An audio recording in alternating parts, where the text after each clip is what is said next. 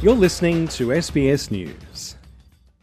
In the middle of the night, I could hear shelling, and, and, and my bed was shaking. And, and we're some of the most protected people here in the Gaza Strip. So I can only imagine what it would have been like to be in a tent with hearing this kind of a couple of kilometres away from, from where you're sleep, sleeping and having only a, a thin sheet of plastic protecting you from from the attacks around. So um, it's the conditions for the people living in the Gaza Strip are incredibly difficult. It's the coldest month at the moment here in Gaza, and it's been raining a lot this week. So people who are living in the makeshift makeshift shelters, which is now almost the entire population of Gaza, are um, are exposed to the elements.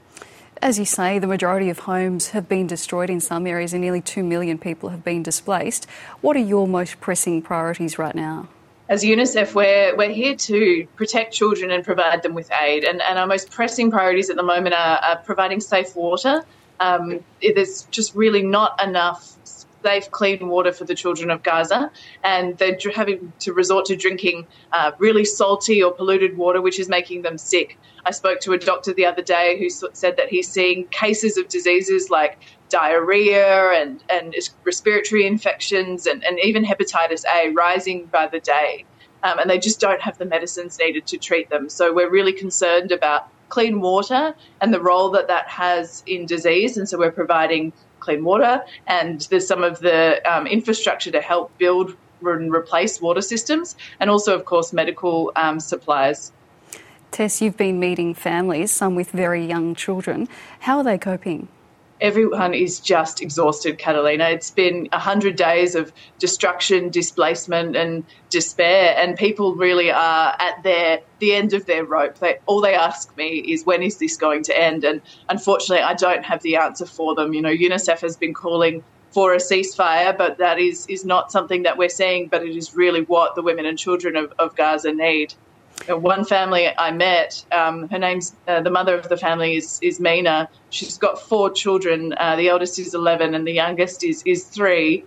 Both of those two children have cerebral palsy and uh, is incredibly malnourished because their mum hasn't been able to get them the food that she needs to, to help sustain their normal nutrition standards. And she says that she's worried that they're going to die in the coming weeks. So there's families dealing with very serious circumstances all across the Gaza Strip at the moment.